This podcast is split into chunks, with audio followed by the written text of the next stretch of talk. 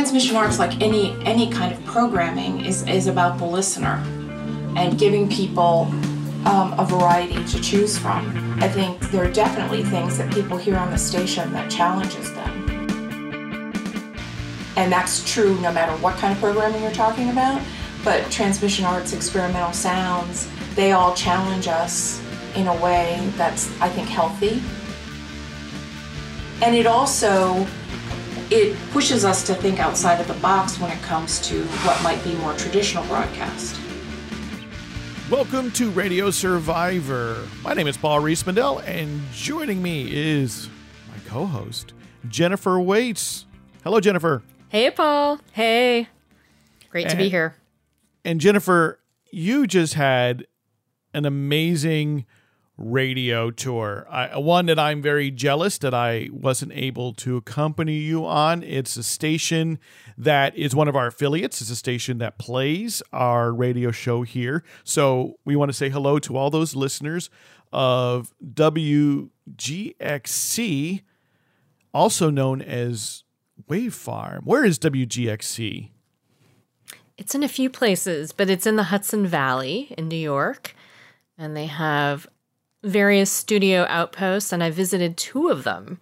So in Hudson, New York, I visited the WGXC studio, and then in Acra, uh, which I believe is about a 20 minute drive from there, I visited their studio at Wave Farm, where they have a whole bunch of other activities as well. Wow. So you got to see the station that has kind of a city studio, if you will. It's Hudson's a small city, and then the city, and then you have this big uh, complex where they also do all sorts of broadcasting and transmission art. And and you had a chance to talk to a number of people from the station. And so maybe uh, we should really hear learn more about it from one of those folks. Um, you talked to the station manager of WGXC. Yeah, I talked to Lynn Slonaker. She is the station manager and the managing news editor, and, and she's based in the Hudson studio. So she led me on a tour of their church basement digs and talked about the overall mission of WGXC. And and here she tells us a little bit about you know kind of what makes WGXC unique in terms of having lots of different streams of content. So here we'll listen to Lynn Slonaker. At the top of the player, we have WGXC, which okay. is our main uh, stream. This is the stream that you hear on FM most consistently. Okay. Uh, we have standing wave radio, which um, is the stream coming out of Acra and that is often on FM as well. That's the stream that you hear on FM overnight and on Saturdays. And are they so at other times of the day is there material in that mm-hmm. stream mm-hmm. that you're not hearing on FM? Yeah. So here, oh, if I, okay. If I play this now. What opera is? Do you think like, like if radio was the primary so this is a from the archives, and you can on this. This player is very helpful. Okay. Because it gives you your now playing and your up next for all these streams where that's applicable. Ah, okay. Yeah. So, um, and then you have Weather Warlock. You'll see the Warlock tomorrow when you're over in um, Acra this is a great one and you've i know if you've heard tom if you heard tom on the morning show you heard this. But it's an analog drone synthesizer ah. it uses the information on the weather. Oh that's right. Yes. This is one of my personal favorites. This is great to have going when you're working. Um, it's, it's awesome. Yeah, it's quite. It's and how is Quintron involved? He was he developed it, oh, created it. Great. Yeah, yeah. Then we have uh, Mike at the bottom of the pond station, created by Zach Poff. He's up here quite regularly, keeping it going and maintaining it. And then our All Together Now stream, which is a 24 7 stream of our um, news coverage. Um, so if you ever want to hear that, or actually, all of these streams are um, are great for general listeners, but our programmers can use this on air. So if you decide, you know, like using Tom as an example, the way he uses Quintron or he uses the Pond Station, he puts that on, and that's his bed that he talks over. Um, or if someone decides that, you know, for whatever reason, maybe there's something on altogether now that they're interested in and they they want to bring to their listeners, um, they can play the altogether now stream. That's really cool. Yeah. And then we have our live partner streams that appear below that in the player. This is where anyone who generates a stream using our app, this is where their stream would appear. So the general public can have access, and here again, it could be picked up on FM if that's appropriate or desired. Wow. Yeah. So using our our app does really three things.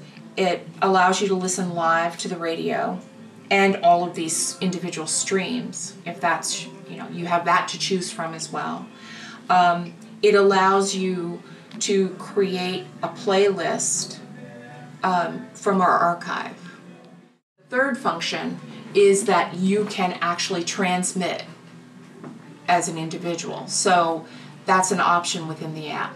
So really, all you have to do to make that happen. So say you want it, for instance, you're a, um, you know you're a regular attendee at your um, city council meeting, um, and you want you think that people should hear what's going on because the city itself hasn't taken any action to live broadcast or to record Yeah. which around here is pretty much the case. So you um, you download our app, um, you go to our website. There's a s- short form for you to fill out where you explain where you say who you are, um, what you want to broadcast. We then give you an ID and a login, and you can initiate a broadcast from any place that you want to initiate a broadcast. There are certain parameters, you know, you're given direction on um, things having to do with labeling and, um, you know, all, all the particulars that um, people would understand so they understand the context for what they're doing Yeah. and it appears then so you initiate your your stream and it shows up on our listen live bar um, and on the app Wow.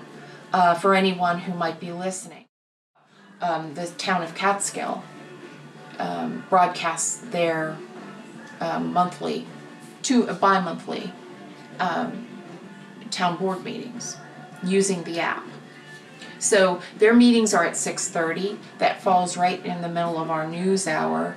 So 9 times out of 10 we pick that up live. Oh, wow. On FM.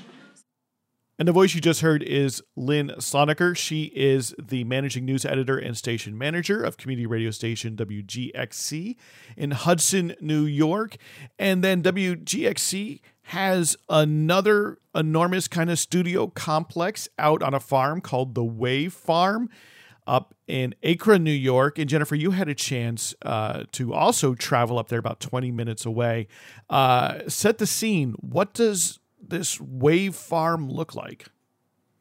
Ooh, it's amazing. It's it's a 29 acre property and when you arrive there's a main building where they have a library. They call it their study center.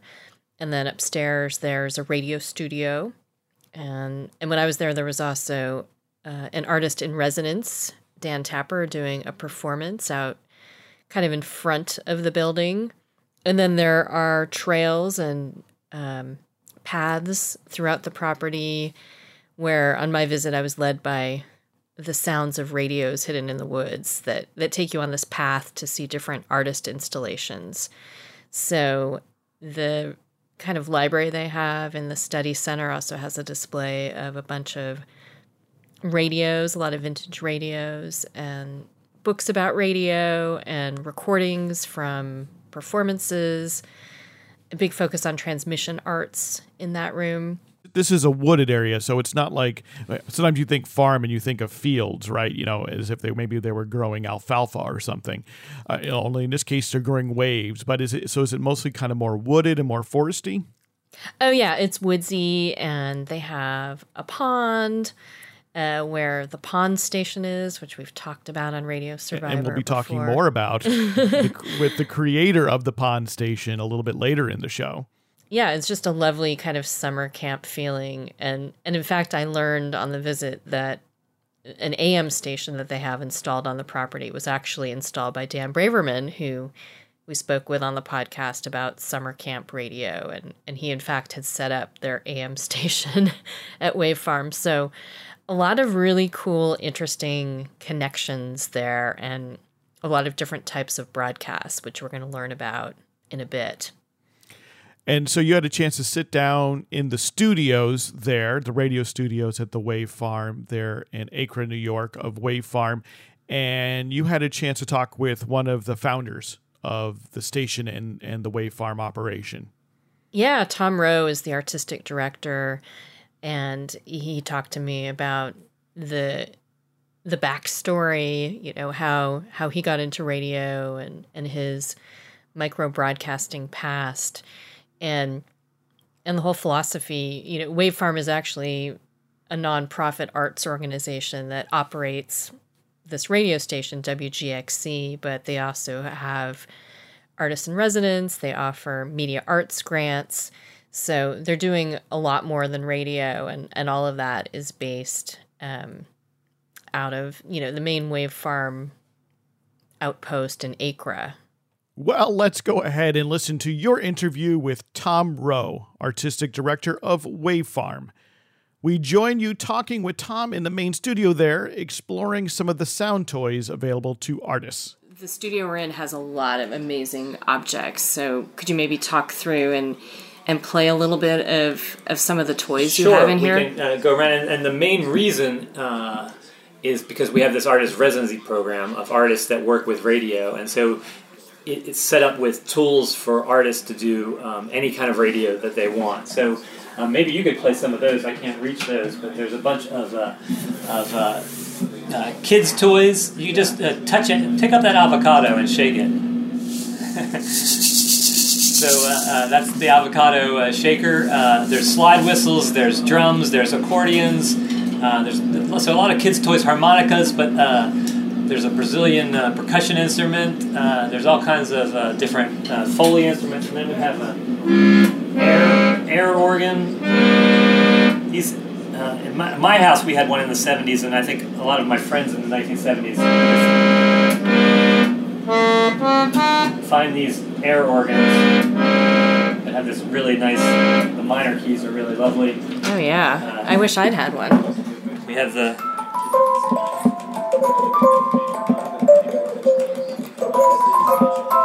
What are these called? Music box?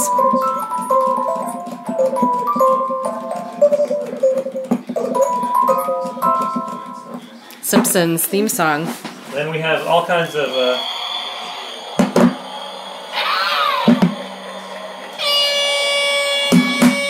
These are little handheld sound effects. they're called Toys. sound machines. Uh, if you're looking online to find them, uh, you can find them in uh, Amazon and eBay.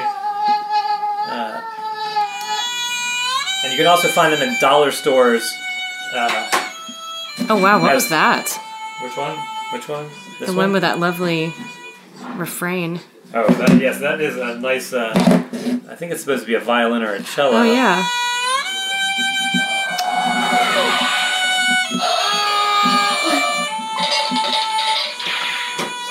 Sorts of different uh, It's beautiful. uh, sounds. The uh, most popular that gets used in both studios is the applause uh, when you have a guest or something, and uh, uh, but you can also make fun of the things people say. Uh, and then back here are the uh, chimes from Dick Higgins, orchestral chimes.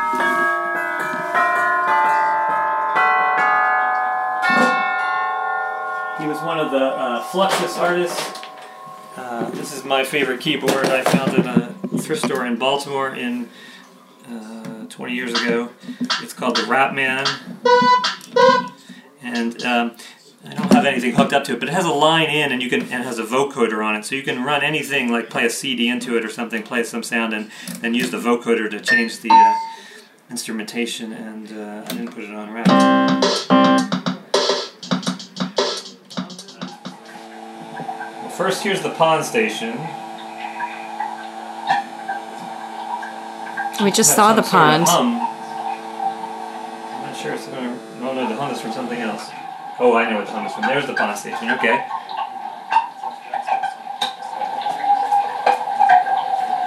And then I'll add the weather warlock.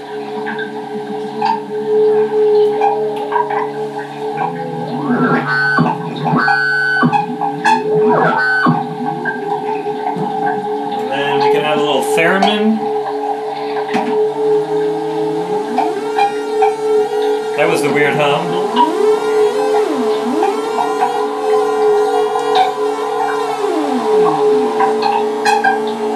And there's an outside microphone too.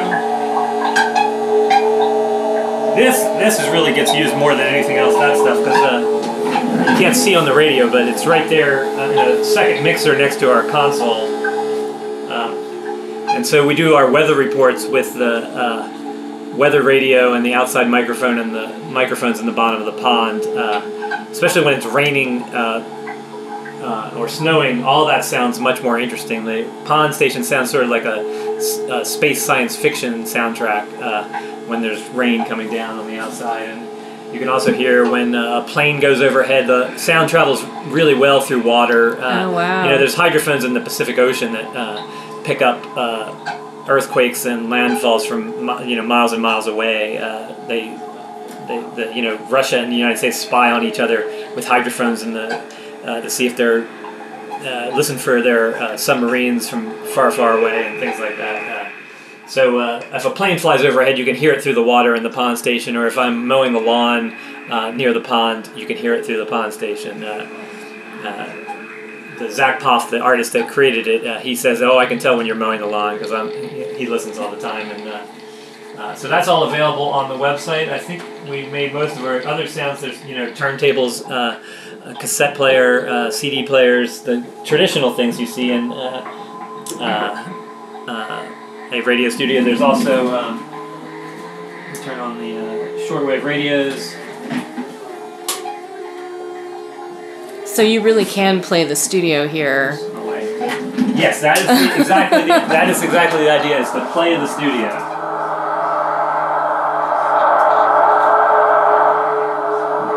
Now there's shortwave radios. There's uh, regular radios. Um, uh, so yes, you're meant to be able to uh, pull in any kind of sound that you can think of. Uh, uh, the drum machine isn't uh, plugged in at the moment, but that's also here. Um, and we try to, uh, as often as possible, have like four or five different people come in, and you know somebody can be back there at the chime, someone can be at the keyboard, someone can be playing the shortwave radios, someone can be playing all the foley instruments or the air organ, and someone can be playing the weather warlock and the uh, pond station and things. Yeah, it's so much fun. So a, a big part of what you do is transmission arts, and some of our listeners might not know what that is. Could you explain what transmission art is? Well, radio art is probably the term that more people think of, but um, we use the term transmission art because, um, uh, well, radio people think of as just FM or AM, but really radio is television. It's uh, your cell phone. They're all using radio waves. The baby monitor. Um, so we've made transmission art as a term. Uh, to encompass all those other things because we work with artists that use uh, baby monitors, that use uh, uh, cell phones in their work, that use um, uh, Faraday uh, cages that block uh, transmission, that use light waves. Um, there's visual artists that you, we work with. Um, so um, it's just a broader term for radio art and using the radio waves in artistic practice. I'm a bit overwhelmed by everything, but could you tell me how the AM station is broadcasting and, and what the content of that station is? The AM station is usually broadcasting um, uh, standing wave radio, which is uh, our uh, transmission art feed that's 24 7. Um, it uh, the standing wave radio airs on WGXC um, on all day Saturday and between midnight and 6 a.m. So we are uh, radio art overnights and on Saturdays. Um, so the two feeds are, are, simultaneous at that point on both AM and FM. Um, it also, uh, I think, actually, right now, it's not broadcasting standing wave radio. It's broadcasting uh, Dan Tapper's uh, work. He's the artist in residence here, and so it's another tool for uh, residency artists to use. Uh, uh, like our first residents this season were from France, Dinah Bird and Jean-Philippe, and they used.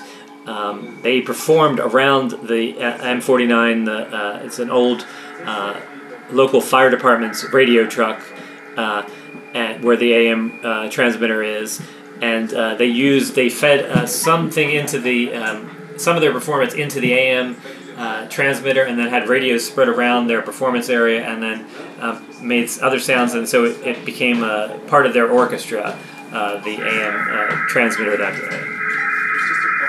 and so is it? Um, it's a low low power kind of transmitter, so you're only hearing the AM in a short distance. Yeah, you Is that did. correct? You guys did the camp radio story with Dan Yeah. Braverman. It's it's actually Dan Braverman set it up, and Oh. it is a, a, a camp radio AM radio. No way! Wow. Yes. Maybe maybe can you give me some backstory? Let's go way back um, as to how you ended up here at Wave Farm uh, because I know you were doing work, similar work in in Brooklyn. You may give you the, the quick, uh, the speedy history. I started in uh, Tampa, Florida, uh, with radio in 1994. Um, my friends and I were uh, in a neighborhood called Ybor City. In uh, uh, I had a record store. Uh, there was a bookstore, used clothing store, uh, and we had uh, we put on uh, DIY concerts and such back in the day, um, hip hop shows and punk rock shows and. Shows that uh, couldn't get put on in any normal venue because uh, they wouldn't take a chance on that sort of thing. Um, and the neighborhood went from, um, I think, something like, and this is literally true, I'm not making up these numbers, from uh, having like three or five bars to having 150 bars in an 18 month period.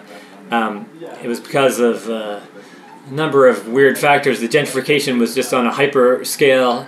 Um, and so we were basically getting um, moved out of our neighborhood um, because of these you know rents going up and uh, you know, bars can pay much more in rent than uh, uh, a used record store. Uh, and um, so we uh, were thinking like how can we create a, uh, a space that's immune from these things a virtual space? And one of our friends in our circle was a former he was in the navy and he did radio signal work for the Navy, and he took an old, um, some kind of old na- uh, naval or army radio and turned it into an FM transmitter. And it was the first time he built it. He wasn't that great at it at first, and so the few times a year in Florida where it would get cold, you know, because the walls in Florida are not uh, thick like up here. Uh, uh, for when it gets cold, because it only gets cold like a one weekend or two. But uh, the transmitter would um, it would move from it was on eighty seven point seven, and it would move from 80 point, 87.7 to like eighty eight point one or something, or or eighty seven point five. Um, it would shift when it got cold because it wasn't that uh, uh, robust at first. Um, but at the time, uh, there were all these other groups in Tampa. We didn't know at first, um, but at one point, um, I left New York to for New York City before this happened. But there were uh, was a meeting in a church of seven different local pirate radio stations in Tampa. One was run by the cousin of the boxer Hector Macho Camacho. Uh, one uh, was um, there were a couple other church stations. Uh, there was uh, a uh, libertarian or pre Tea Party. This was 1994, 95. Uh, well, the, the time I'm talking about was 1996 or 97, I think. Um, uh, this pre Tea Party, very super uh, right wing guy, Lonnie Kobres, and a third station was run by Doug Brewer, who built transmitters and sold them around the country like. Um, uh, Stephen Dunifer at the time, but not as he was. He was more right wing, and uh, he did a station called the Party Pirate. It was one of the only stations in the country that I know of pi- pirate stations that made the Arbitron ratings. Uh, and after it made the Arbitron ratings, and he was selling these transmitters across the country, the Wall Street Journal did a front page story about him with uh, you know how the Wall Street Journal does those little artist sketches. There's a little artist sketch of Doug Brewer on the cover of the Wall Street Journal, and two or three weeks later, the uh, Tampa FCC office, which uh, I believe has the record for busting more pirate stations than any other in the country. Um, they, came, with SWAT teams on 87X, the Party Pirate, and Lonnie Kobres' station. I have an interview with him where Lonnie Kobres talks about how they um, came at six in the morning, um, banged on his door, dragged him out of the house, and put him in a foreign-made car, a foreign-made car, a non-police car, and that was his. He was really upset that they put him in a foreign-made car, like a Toyota or something. Uh, so I had moved to New York by the time that the three stations, the SWAT teams came, uh, and um, and about the time that the SWAT teams, right before the SWAT teams came, we got our own station up on the air in New York City. Um, I famously tell people that Rupert Murdoch paid for our station, Free One Three Point Nine, because I wrote for the New York Post. I had a music column there for a, a short time. Um, so Rupert Murdoch paid for our pirate uh, transmitter, uh, and um, we had a, a space right next to the Williamsburg Bridge in Brooklyn. Uh, but we also um, and we started with one transmitter on 103.9 FM, but uh, we started accumulating other transmitters, either from gifts or, or building them or whatnot. Um, and we would um, lend out the transmitters for like a weekend at a time to different groups who were having a party or an event or a meeting or whatever. Um, we recorded everything onto VHS tape. You could make eight hour uh, VHS recordings, um, just audio. Uh, and so we would record everything onto eight hour VHS audio tapes. And so when we lent out the transmitters, we would give them a VCR and a stack of eight hour tapes so that when they went to sleep at night, they could keep the transmitter on by playing uh, reruns. Our strategy was just to put up flyers on the telephone poles of where we believed the signal would get, how far, you know, depending on how high we could get the antenna up. Uh, or you know compared to the other buildings in the neighborhood is how far you could go. Uh, that's how we would get listeners that way. Um, we never as far as we know we never got a visit from the fcc we got visits though from other pirates. Uh, one day we were having a yard sale broadcast, a stoop sale on the sidewalk, and this guy comes up on his bike, and he's like uh, an older uh, uh, Hasidic Jewish man, and he's like, you've got a pirate radio station, I've got a pirate radio station too. And he told us all the stories about how the more conservative uh, Hasidic community was um, trying to shut him down because he would broadcast news from Israel that wasn't all uh, pro-Israel, or uh, it also uh, took into account the Palestinians, and uh, it was more of a fair-sided uh, thing. So he was getting um, pushback from that.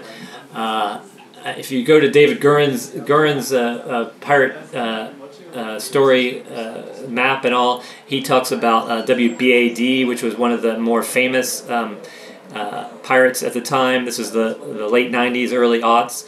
Um, I think they visited us once um, because we got a transmitter given to us from a group in Dumbo that um, was using it, um, but they gave it to us because someone came and cut their uh, transmission line after they got a visit from uh, these guys saying you're using our frequency, our frequency to pirate.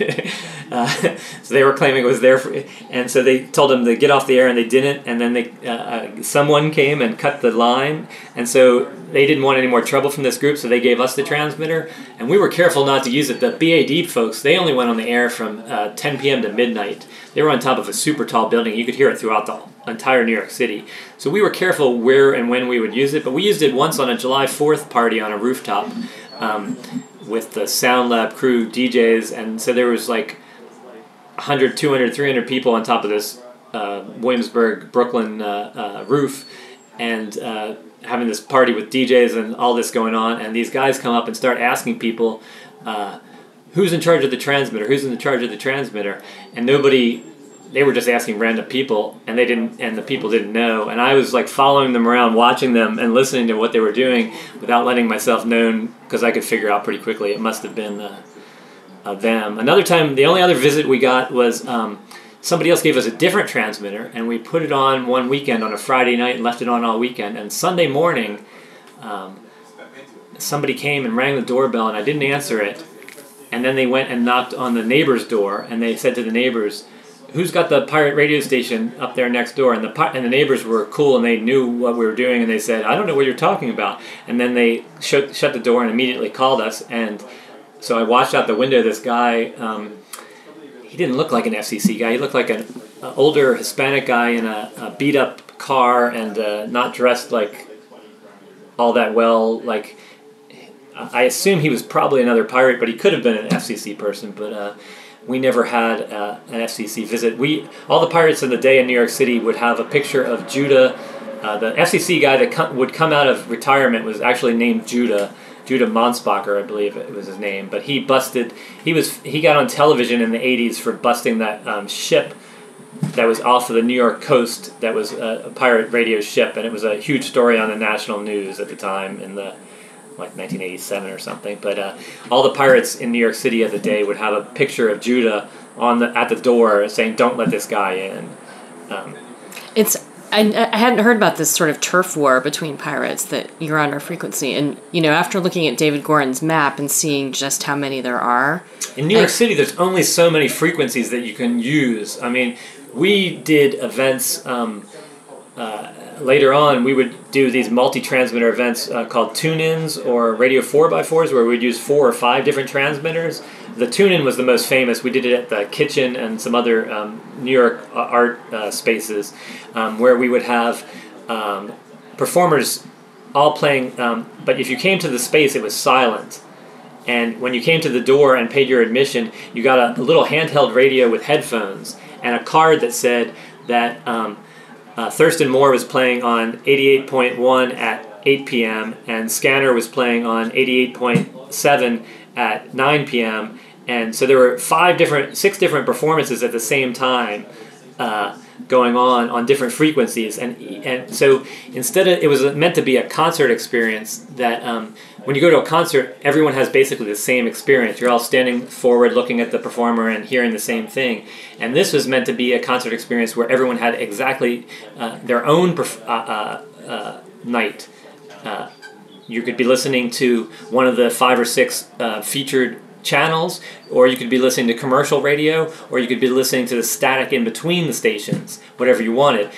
There was one time um, during one of these tune ins that uh, this performer who called himself Donna Summer, his real name was Jason Forrest, um, but he was a mashup artist and uh, DJ kind of person, and he would did the trick the DJs do where you take the headphones out of the headphone jack and plug them into the input jack, and then they use them as a microphone. So he spoke into his headphones and said, "Anybody who's listening to me, raise your hand."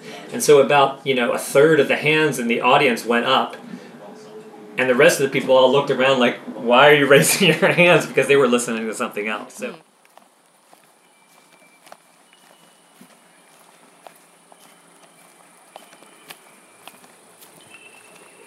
That voice you just heard is Tom Roe, artistic director of Wave Farm, home to radio and transmission arts, and also home to community radio station WGXC, serving Greene and Columbia counties in New York State, along with many other stations detailed earlier. This is Radio Survivor. I'm Paul Riismandel. Radio Survivor is heard on non commercial radio stations around North America, like WGXC. And you can listen online at radiosurvivor.com slash podcast or through your favorite podcast app.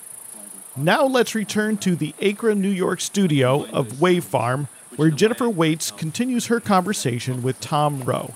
Tom picks up the story of Wave Farm's evolution, explaining how their present day Hudson Valley environs differ from their earlier home in Brooklyn.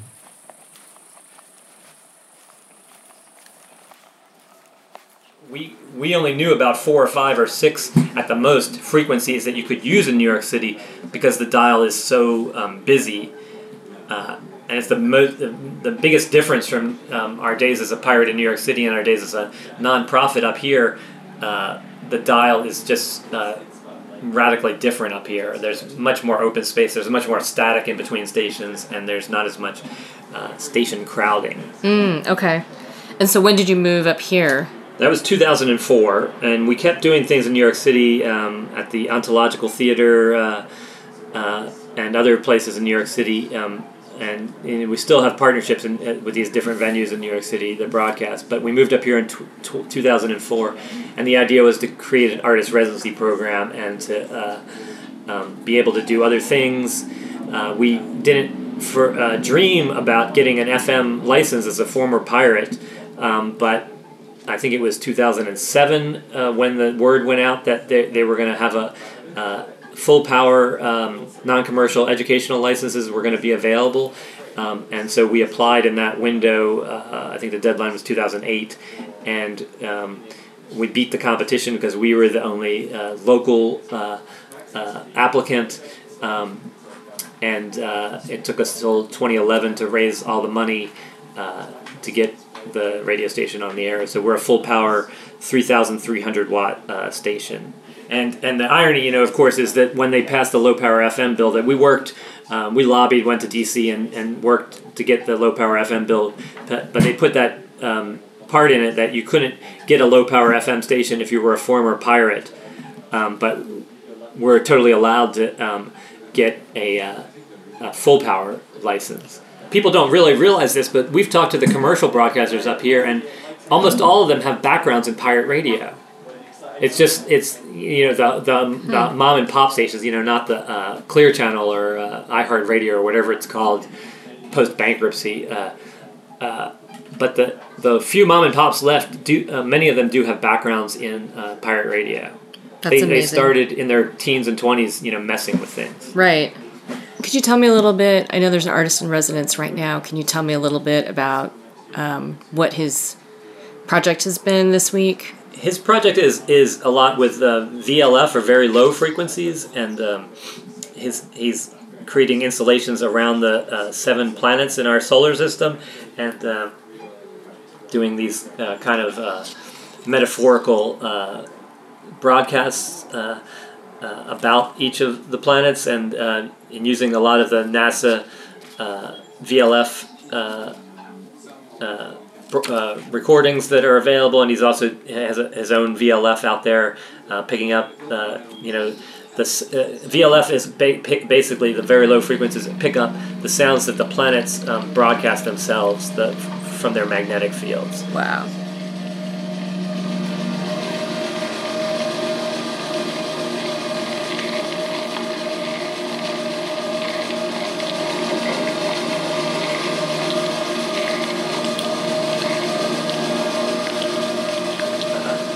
And remind me his name again. Dan Tapper. Dan He's- Tapper. he lives in Toronto. He's formerly from England. Uh, um, and uh, the first artists that we had this year were from uh, Paris. Um, and uh, other artists so far was uh, Molly Bendel was from Baltimore. She's a, uh, I think 23 or 24, a younger artist just getting started. So we um, work with artists that are just getting started in the um, media art and radio art fields, and then uh, more established artists that have been around forever. Uh, and also, we work with some uh, sound and noise artists uh, that are known more for other things, but then they apply to do something in radio. Uh, Aaron Dilloway is, is a noise artist that's coming later in the season, uh, and Quintron from New Orleans did the Weather Warlock, but he's known more for his uh, indie rock kind of performances, I guess. Uh, um, so we we really have all different kinds. David Goren that we were talking about before has been an uh, artist in residency before. Uh, um, Scanner from England. Uh, uh, all kinds of different people. And we, we had a little bit of a tour, but could you describe, you know, kind of briefly what what you might see on the path right now?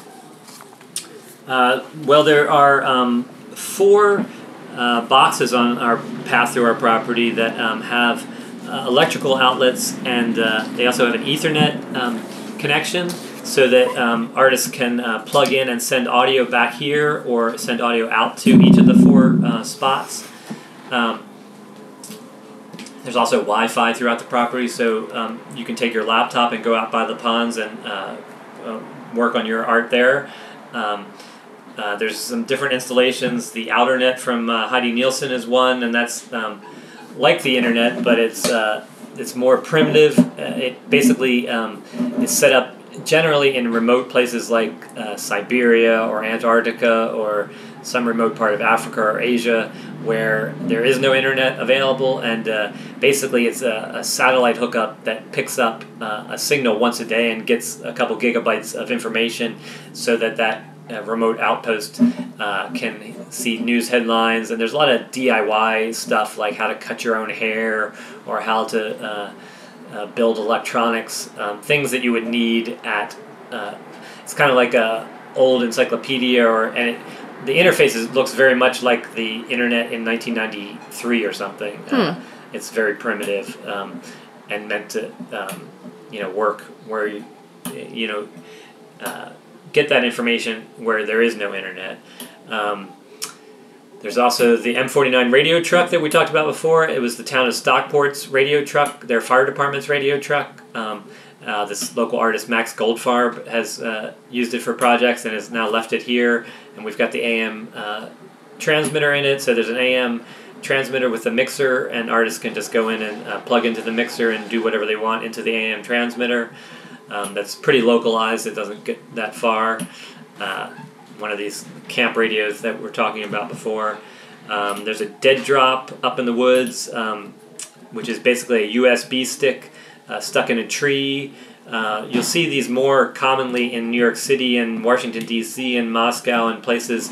Uh, spies are said to use them. You just hook up your uh, device with a USB and you uh, can anonymously put data onto the USB stick and leave it there, and then the next person, the next spy, can come and take the data off or put other data on. And it's a totally anonymous way of sharing uh, data uh, away from the cloud and away from uh, uh Google and Facebook and Amazon knowing what you're uh, sharing. Um, and then there's the remote audio outpost up in the woods. It's the farthest away from the road.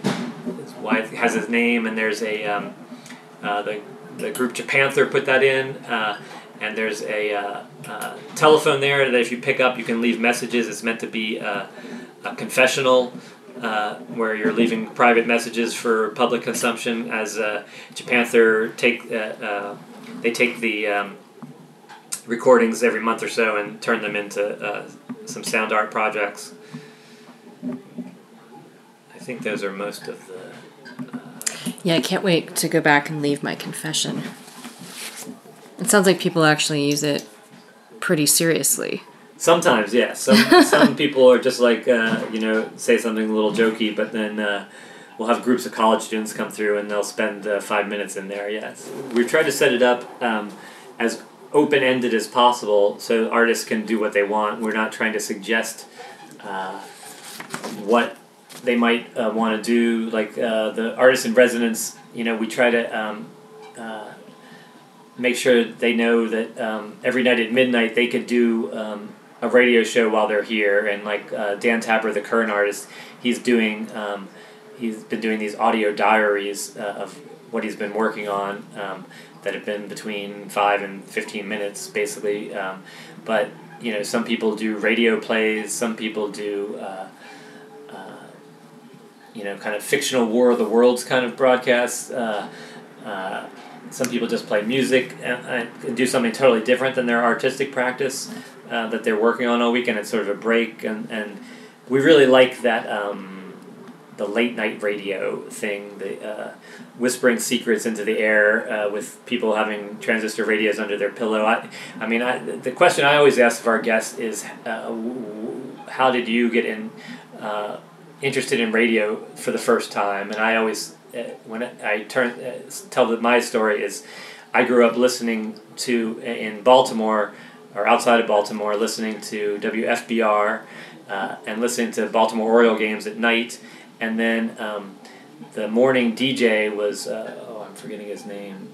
Uh, he was a kind of famous one of those morning. Uh, Pre Howard Stern kind of morning jokester, but did a lot of cutting up stuff in like the style of Dickie Goodman, the, uh, who was the guy in the late fifties and sixties did, did those um, space parodies about aliens attacking, cut up with pop music songs like the answer, uh, sort of like the Seth Meyers question and answer thing with um, Sarah Sanders, but with uh, aliens, and then the answers would come from pop songs. Uh, uh, um, so, so I grew up listening with a transistor radio under my pillow, and so we like uh, to let artists um, give a new generation of listen, radio listeners uh, a chance to hear some uh, radio magic after dark. Uh, uh and on Saturdays during the day too. So that's reminding me. So when we were walking through the property, there were radios everywhere, and I think my daughter was saying something about that would be really spooky at night. the phasing is, is kind of weird that um, they're, they're all picking up a signal at the same time, but the way that they're placed in different uh, it gives this uh, really spooky quality to it. Yes, she picked right up on that. Uh, it's meant to be a kind of a lore, uh, you know, uh, the Greek myth. Uh, the sound is supposed to lure you up the path to the next uh, sound, um, which is uh, kind of a spooky explanation too. How many radios are out there? Uh, today there's probably ten or fifteen, but uh, it depends on how many, how long I have to get them together, and uh, how many are working, and how many have got left in the rain and don't work anymore, or uh, we have to dry them out, and they, they often come back after they've been left in the rain. Uh, radios are pretty tough. So this is uh, broadcasting the AM station. So this is part of Dan's project here. Although it was almost like triggered as if like I will persevere. I will persevere through this sickness. To, to bring you news every 87 days as my orbit concludes. The darkness is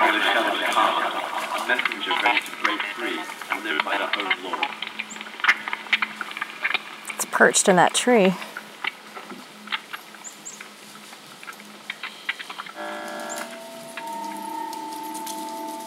It'd be creepy at night. Tom always wants to do some kind of scary Halloween thing here, yeah. Ah. But he hasn't done it yet. In that last little bit of field audio, you heard Wave Farm Executive Director Galen Joseph Hunter giving a tour of the grounds to Jennifer Waits and her family. Before that was Jennifer's interview with Wave Farm Artistic Director Tom Roe.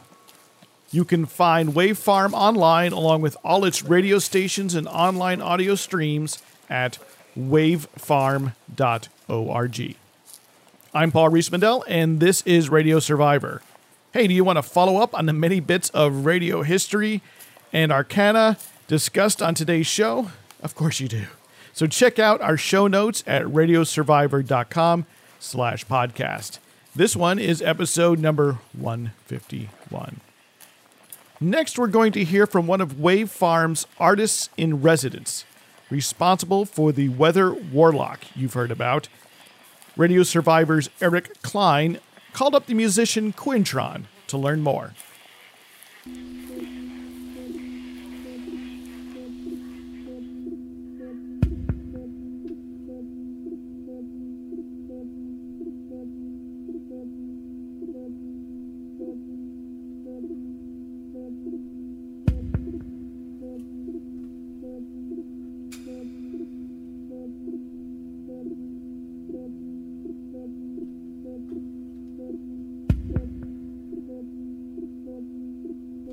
I've been building analog synths for some number of years now, for all 20, 20 or more years, and uh, have always really enjoyed working with uh, strange new ways to filter the sounds in the circuits as opposed to twisting knobs or pressing buttons.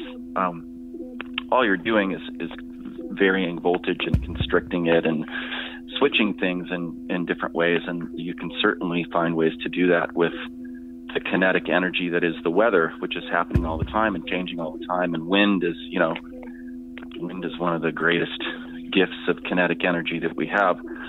So I've built these sensors, a set of sensors that attaches to a pole outside, and it's wired to the synth gener- you know, the sounds that are being generated are in the brains of it inside. And there is a set of uh, two wind speed anemometers that are filtering uh, two notes in the chord, and then there's a sky sensor, a sun, sunrise and sunset sensor, or a gloomy day sensor, a moon sensor, and there's a rain sensor, but it would work with snow or dew or moisture, and then there's a temperature sensor. And in the future, there will be things like barometric pressure and other parameters. But I'm up, I'm up to just those five now.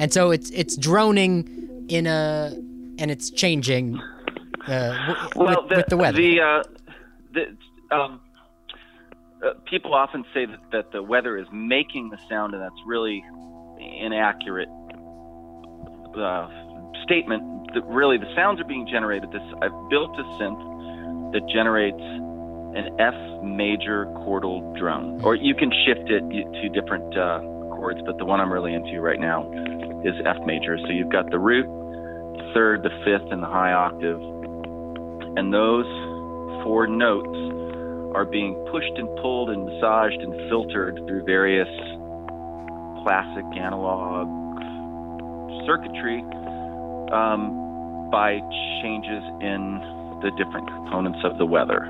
That's the nutshell explanation of what's happening. Yeah, beautiful. And so let's um you can build this thing and enjoy it yourself. like uh, other people could do this, but you've um you've essentially also turned it into a web stream, an online radio station, is that right? Yeah, the the real, I think the the the real importance of this project and the epiphany that I had.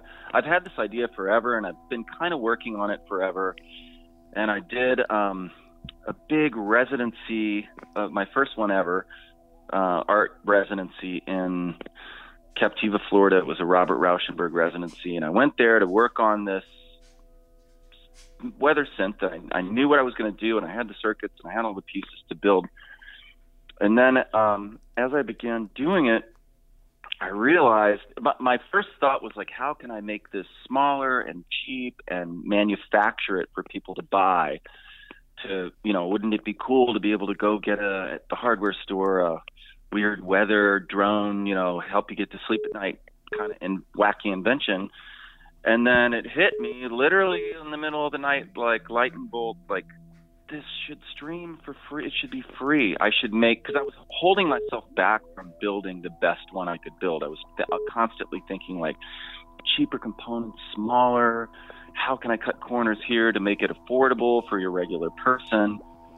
And maybe it seems obvious to somebody else, but it wasn't obvious to me. And I was like, oh no, this needs to be radio, free radio, online radio, all the time, constantly changing forever. And then I can make the ultimate deluxe one, and I can don't have to cut any corners, and I can do the, do the craziest circuits I want and add the wildest, you know, additions, and uh, it just is part of this kind of shared project, and that was really um, that that kind of changed a lot of my thinking about everything. That that um, idea to make it public and free and and streaming, and that that is available to us now for fairly cheap. You know, I pay maybe thirty bucks a month for my for somebody else to host it. Mm-hmm. Um, And that's available for listeners to hear at this very moment at weatherfortheblind.org. At this very moment at um, weatherfortheblind.org. And sometimes the stream goes down, sometimes the power goes out in New Orleans, sometimes I need to move the instrument from here to there, whatever. So, but um, on the site is also an archive of um, some choice, you know, hour, two hour long pieces of music that this instrument has made for you to listen to.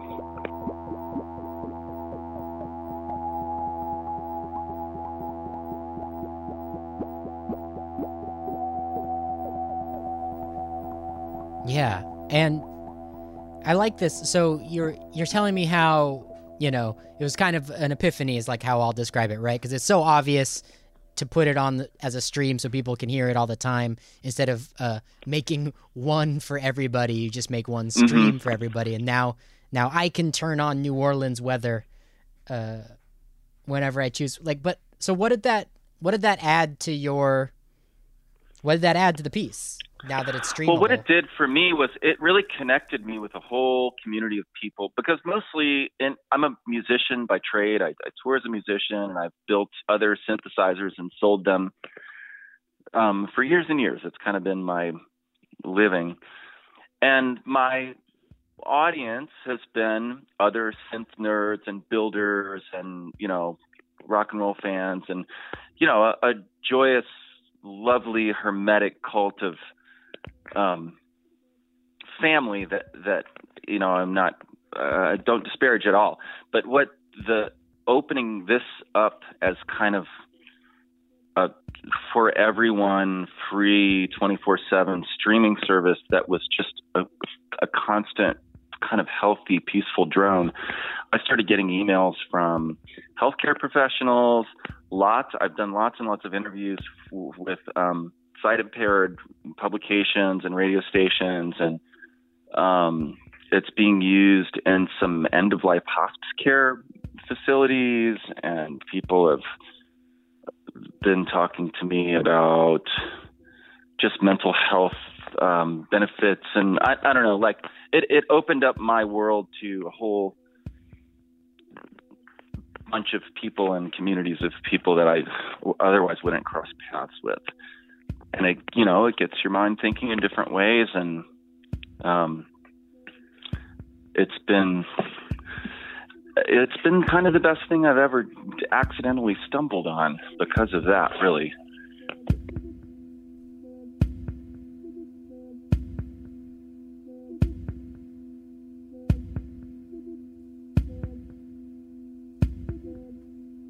We're on the line with Quintron, a musician, an instrument builder, and specifically a synthesizer builder, a synth builder. And we're talking about your Weather for the Blind project, the Weather Warlock, right?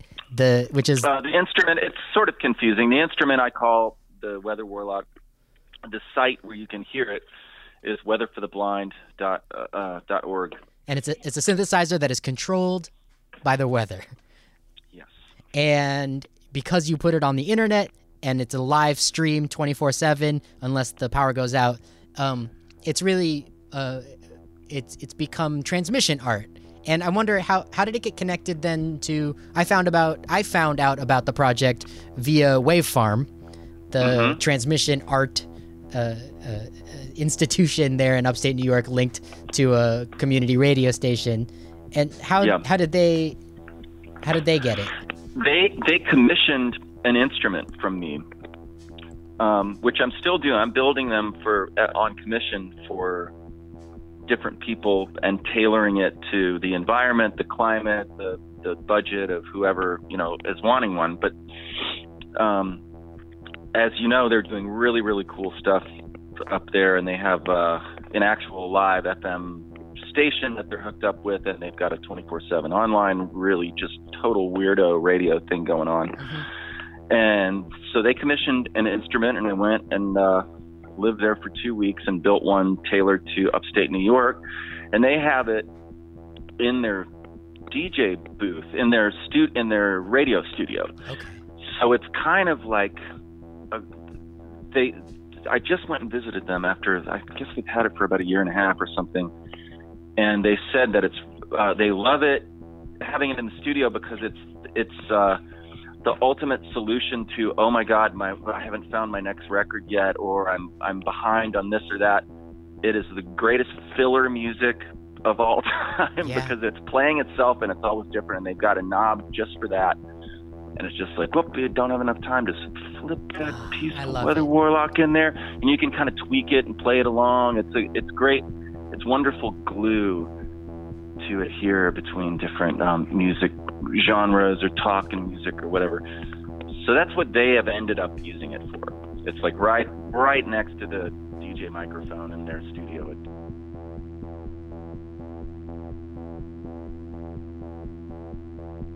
That's really wonderful because I still, I mean, it's been a long time since I've been at a board on a live radio program, but I still to this day will have anxiety dreams about the dead air that may or may not have ever occurred. Uh, where's that oh, CD yeah. that I need? Am I queuing or am I on air? oh my God. And so, yeah, to have I, a button. I'm good. I'm like techie and good with that kind of thing, and I mess it up all the time when I I don't host a regular radio show, but yeah, it gets uh, you know everything's kind of I backwards and That's really strange, wonderful. but yeah, yeah. So, so they, so they paid for their own uh, weather warlock, right? Yes. Okay, got got it. Weather Warlock, which is a synthesizer controlled by the weather, and at this very moment, I need to find somebody out there in the world who wants to pay you to make a weather warlock for the Pacific Northwest because that would be uh, beautiful. We could pick a different key. Right now, there's one in Miami, which is tuned to E. Um, and there's one in upstate New York, and there's one in New Orleans. And I really, I don't want to do any more on the Eastern Seaboard. I want to do one up. I want to do one in a gloomy part of the upper Sure. Pacific Northwest or Canada, with, just to work with those environments. And I'd like to do one up where there's a lot of snow or someplace on the coast. You're in Portland, Oregon, right? I think Drop D is that we should go Drop D for the key for Portland. I'm in it. I'm into it. Um, wonderful. Well, Quintron, you are a musician as well as the synth builder, and you are also a touring act. You, you tour as Quintron and Miss Pussycat. And Mm-hmm. we're talking here on Radio Survivor about the transmission art that you've created, but I kind of want to transition for the time that we have left to talk about, um, like, where do you know? I I think you have a unique uh, perspective.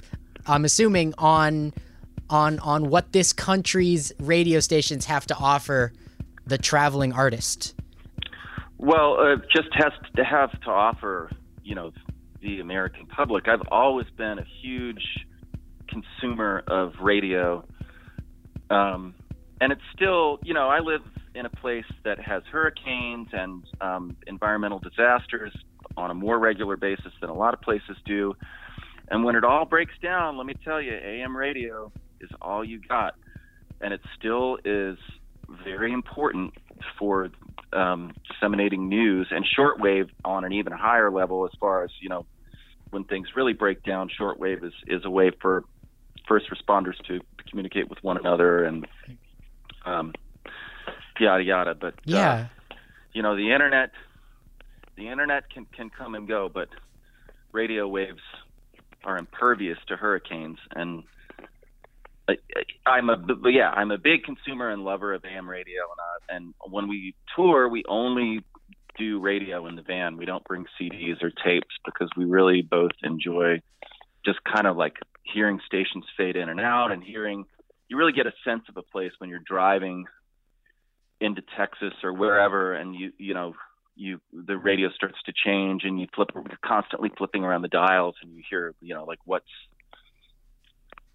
what's the the pulse of whatever region you're in Yeah. and Clear Channel is, is trying to ruin all of that by homogenizing everything and, and buying out college stations and turning them into the same four NPR shows.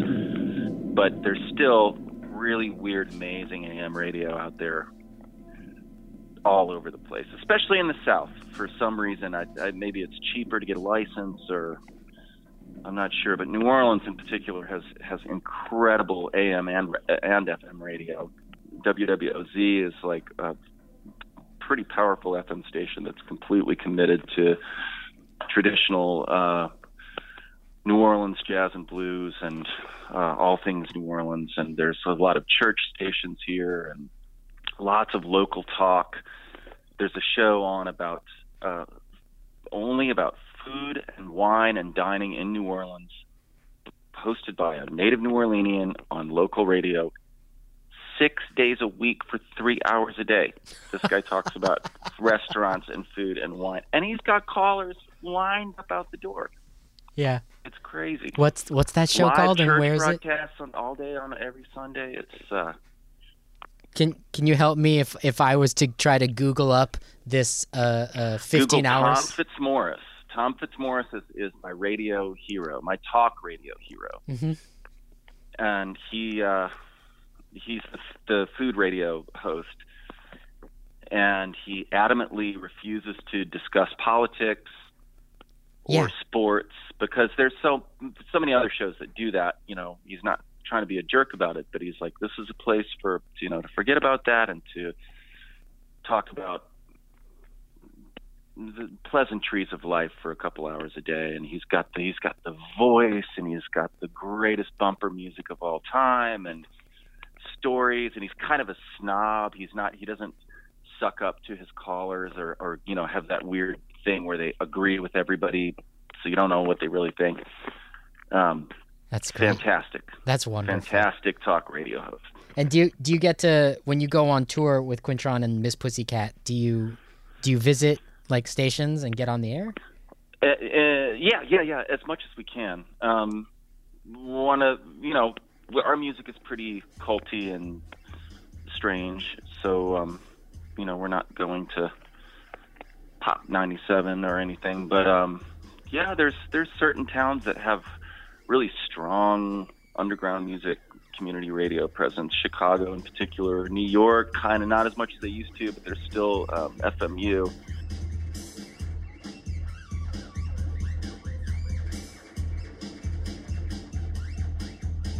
Uh, Quintron, uh, thank you so much for talking to me about the Weather for the Blind project, weatherfortheblind.org, where people can hear uh, the weather in New Orleans uh, playing a, a synthesizer. And I hope I hope I can hear the weather in other places soon. Uh, yeah, thanks a lot for your interest and in, in uh, talking to me, and keep in touch.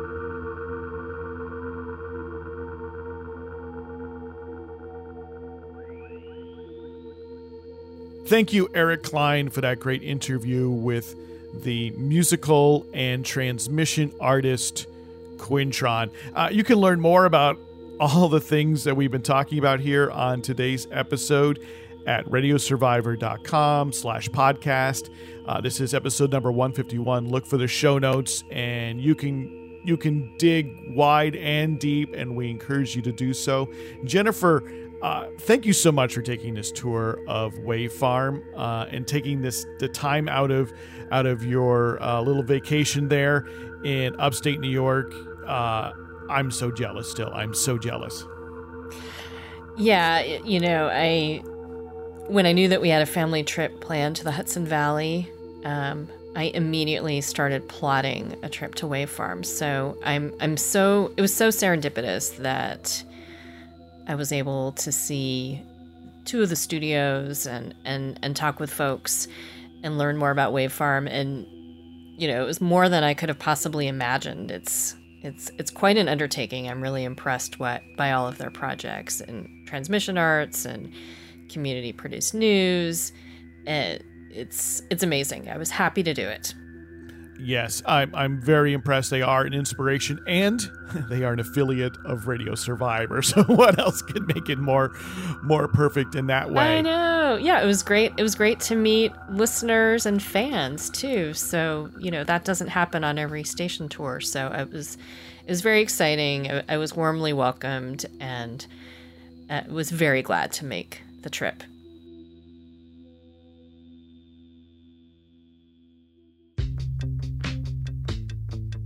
Thank you, Jennifer Waits, uh, for making that uh, journey. And a name came up in your talk with Tom Roe uh, from the Wave Farm, and that was David Goren, who is Yeah. a journalist and radio producer. And I talked with him on episode number 133 back in March when he was telling us about his new project that he was in in finishing up called the Pirate Radio Sound Map, the Brooklyn Pirate Radio Sound Map. And I just want to tell folks that it's live. It has gone live. So if folks want to go and experience the sounds of Brooklyn Pirate Radio, which is sort of unique and unparalleled anywhere else in the world, just go to pirateradiomap.com. And on uh, two episodes ago, uh, Eric and Matthew and I sat down for a conversation where uh, we got into talking about how in community radio, uh, individual programmers and DJs really need to pitch in in publicizing the station, especially when you have an eclectic format. And inspired, I took my ideas and put them to uh, not paper, but to I guess, uh, photons on your screen. I wrote it up, and you can find that at radiosurvivor.com as well. We'll have that in our show notes, radiosurvivor.com slash podcast. This is episode number 151. I would love to remind everybody that we are a listener and reader, reader supported enterprise. To learn more about how you can help us keep doing what we do, go to radiosurvivor.com slash support. And if you have any comments about the show or you have any memories to share or suggestions for things we should cover or stations we should tour, drop us a line podcast at radiosurvivor.com. Jennifer, thanks once again for taking us on a great radio tour. Sure, happy to share it. Thank you, everyone, for spending another hour with us, and we hope you'll be back for our next episode. Goodbye.